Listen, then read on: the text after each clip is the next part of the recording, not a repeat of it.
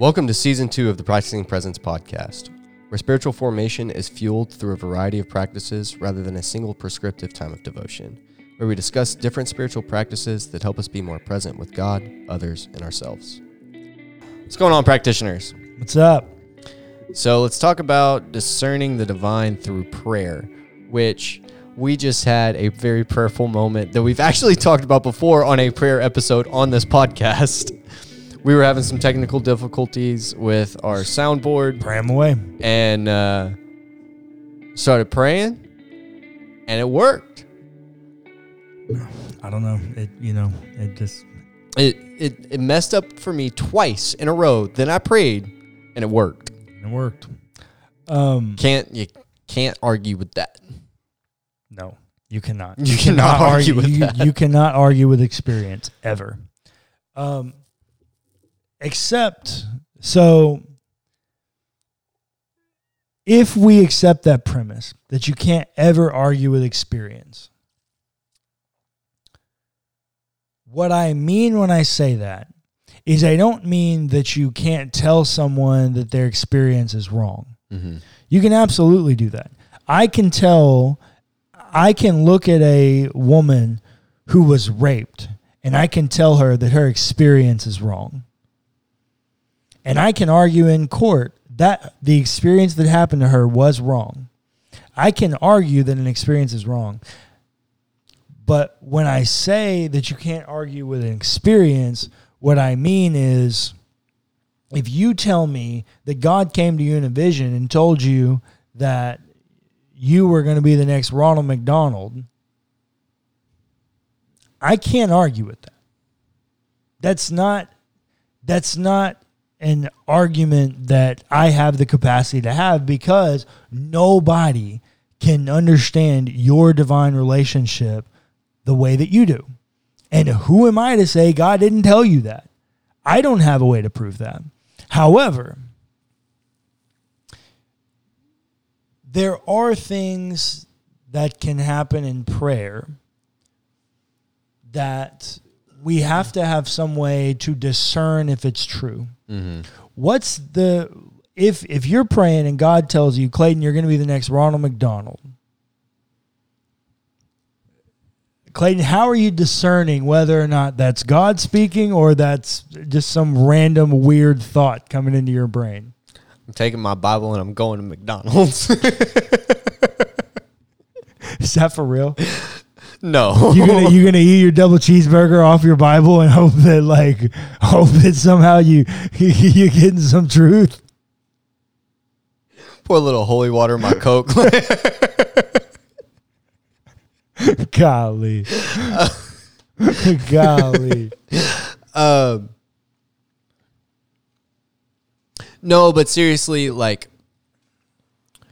in moments like that, where I feel like there has been some voice from the Lord, um, some sort of message that has been given or been tried to communicate, I do try to back it up in scripture. Like I try to go somewhere and see if I can read through and see if God stirs and's like, yeah, no, see, I told you. Um, even if that's literally just like some sort of adjacent story that the Lord is leading me to feel a certain type of way. Um, So you is use scripture. That that is one way that I do it. Yes, Okay, what's another way you do it? I keep praying. Okay. Like, okay, I felt like you. Yeah, just keep swimming. Yeah, I feel like you told me this. Tell me again. Okay. Um, then also, I might take it to my community. Yeah, there you go. Wise counsel. Go and seek counsel from from other people, and like I feel like the Lord told me this. Yeah.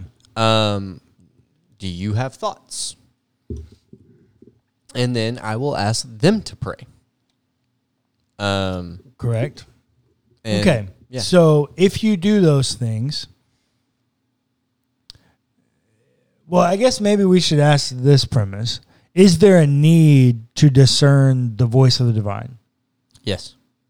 Why? A need to discern the voice of, div- of the divine? Mm-hmm. I mean, if you don't discern the voice of the divine, then you're not hearing from the divine. Oh no, what I mean is by discern the voice of the divine is if I'm praying and something comes to me and I believe in all of my spirit that God just told me that. Oh, yeah. Why do I need to fact check it? I guess you don't. But, I mean, you are a human that errors. Um, and so I feel like it would be wise to take some time and just check yourself more than try to check God. Right? Maybe maybe we don't need to talk about it as fact checking God or what you think God told you, but you're checking yourself and your spirit and your motivation for maybe wanting to hear or see this thing. Yeah. So let me give you an example. I know for a fact that lots of people thought that God told them to storm the Capitol building on January 6th, 2021. They were flying flags as they stormed that said, Jesus saves. Hmm. I guarantee you, because they've also said it in their trials, that God told them to do mm-hmm. that. Yep. Based on the ways in which you discern the voice of the divine, do you think they could have discerned the voice to confirm those statements? Yes. Want to why? I bet you they opened their Bible and they read the Canaanite conquest narratives for one thing. Um, they might have gone to talk to their fundamentalist. Um, Their community. y- yes, their extremely conservative, oppressive community um, that just confirmed their voice. Um, yeah, I yeah, that's probably why they feel justified in it. And so what should that tell you about discerning the voice of the divine? Very subjective. Okay. That's a great truth. It is very subjective. Did the divine tell them that, Clayton? My divine did not tell them that. That's so good. My divine did not tell them that. Yeah. Okay. So you would say that God ain't tell them that. I don't think so, buddy. Okay. I would say God ain't tell them that. It ain't my God. No. It might be some other God, but it ain't the Christian God. Um. So Rephrase that a little bit. no.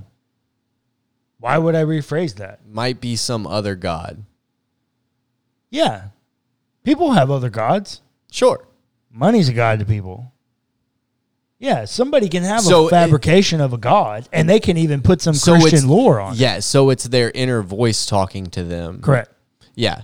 Correct. Cool. Want to establish not polytheism that we're talking about here. Oh no, but I I do believe that there are like spirits and like other things Yes. that can talk to humans. Yes, I agree. And so yeah, I think they could have heard a deity of some kind. A divine being. Yeah, Sure. for sure. Yes. So, what that tells me in a conversation about discerning the voice of the divine is that we need a diversity of voices in our community. Hmm. If mm. our community continues to look exactly like us, then we're just in an echo chamber. That's right. We need a diversity of voices in our attempt to discern the divine. Because here's the deal I guarantee you that I didn't understand how bad racism issues were until I started listening to my black friends and asking them to hear their stories of interactions with police officers. Stories where police officers escalated situations that they didn't need to because these people were black. No guns, no drugs, no histories, straight A students, but cops escalated situations because they were black. Yeah.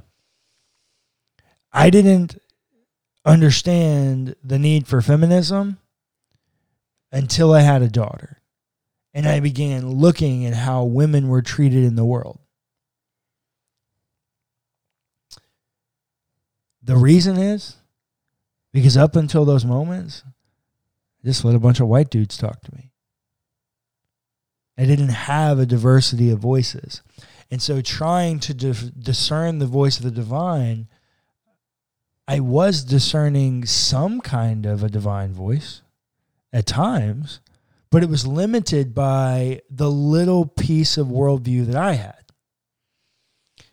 I think if we believe, which I do, that we are worshiping a God who ha- who is multi ethnic, who is multi um, racial, who's multi gendered, who's multi socioeconomic, who fits in every category for every person, then that means I need to be willing to listen to the way in which God is speaking to that person. So, first and foremost, I have to have a diversity of voices in my community. Then I have to go to the scriptures. Now, I do believe you have to go to the scriptures to try to discern this voice. I believe that the Bible is the record of the revelation. I believe it's an inspired book. I believe that God breathed into it and is therefore breathing out of it. But I also believe that it's written by humans. Hmm. And I believe there's a lot of oppressive stuff that shows up in there. Yeah. Um, and I say this all the time. There are two the two best things I can tell you about the Bible is number one, it was written for you, not to you. Hmm. It was written a long time ago. The New Testament was written, uh, uh, the New Testament was written 2,000 years ago, almost 2,000 years ago. And when it was written, it was written by people in a context to other people in that same context for that context. Yeah. The other thing that I can tell you about the Bible is if you want it to oppress people, it will. Yep. If you want it to liberate people, it will. How you do that depends on you. It depends on the way you read Jesus. Who is he liberating? I do that based on Luke chapter 4. Luke chapter 4 is the first sermon that Jesus ever preaches. It enacts his like it begins his ministry of sorts. He does it at his hometown synagogue. Um, and he reads from the scroll of Isaiah. The Lord has anointed me to bring the good news to the captive, to liberate the oppressed. Good news to the poor, the needy, it's all a message of openness and open handed and, and liberation for all. And so I choose to read the Bible to liberate. Yeah. But if you want to read it to oppress, you certainly can. Mm-hmm. The expression of the faith that you get when you choose to read it through oppression is January 6, 2021. Yep. Insurrection.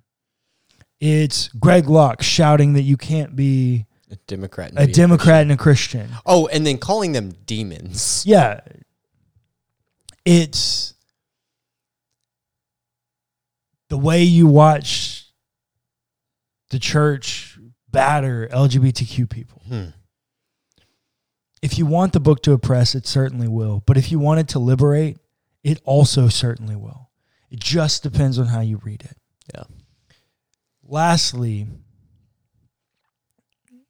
wise counsel. Wise counsel. Wise, bolded, italicized, and underlined. wise counsel. Everyone who is spiritual and thinks they hear from the divine wants to talk about that with someone. Who you talk about that with, who you give ear to, will dictate how you make up what's happening. Yeah. Because you trust that person enough to tell them something very close to you. Right? I pray a lot. I try to say I pray all day, every day. We all know that's not true, but I actually do try to pray all day, every day. This is one of the reasons that I like walk around listening to music all day long because I use the songs to remind me of certain prayers I'm praying or things that I'm trying to work through and process. So I really do try to pray all day long. But it doesn't matter what I hear in prayer because most of the time, what I hear in prayer is not vivid. It's not, oh, do this step by step thing. What I hear in prayer are things that I have to discern. One word, like one sentence phrases and things. I have to discern what those mean. And so if I take them to counsel, wise counsel, that counsel is going to help me dictate how I make that up. If I and here's here's my example and apologies that this is going to be a little bit vulgar um but it, it will make my point if someone comes and says god told me to go commit a mass shooting. Okay. We're having a different conversation. We are, but is there a way that someone could proof text the Bible? Oh yeah. And the Bible convince them to do that? Oh yeah. Okay. Are there people in the world, wise counsel, that would tell them the Bible's telling them to do that? Yeah, probably.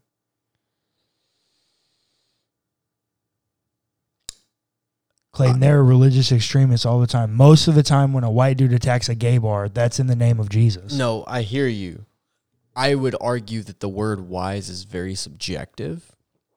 I'm going there. Okay. I'm going there. So,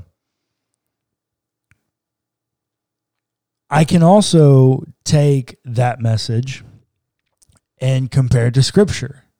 And so here's the deal I can take that. God told me to go do a mass shooting.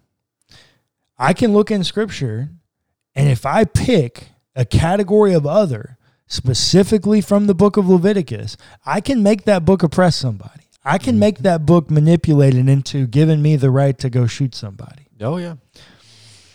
But I can also look at that book and go, no, Jesus tells me that he's the author of life and that we're fighting a battle of death. And so mm-hmm. anything that causes death can't be of God. That book will liberate or oppress. Mm-hmm. It's how you read it. There's also a wise counsel that if I go to my therapist mm. and I tell my therapist, hey, I think God told me to go commit a mass shooting. Yep. I don't think my therapist is going to see that the same way. So that's what I was trying to say earlier. I think you took it in a wrong way of like we're having a different conversation. Now we're having a conversation of mental health. Well, no, I well, I'm not sure. I do think that you could be having a conversation of mental health. I actually think that there are also people that just approach this in a very intellectual way. It's just like, hey, the Bible tells me that, you know, this is an abomination. People that sleep with their family, incest, abomination. Go shoot up an incest ring or something. I don't, I don't know how this stuff works in today. I'm sure that exists. Based on the kinky crap that people get arrested for related to sex and human trafficking, I'm sure any kind of like kink that you could ever imagine still exists in some kind of exploitative way these days. Sure. So you could find it, I'm sure.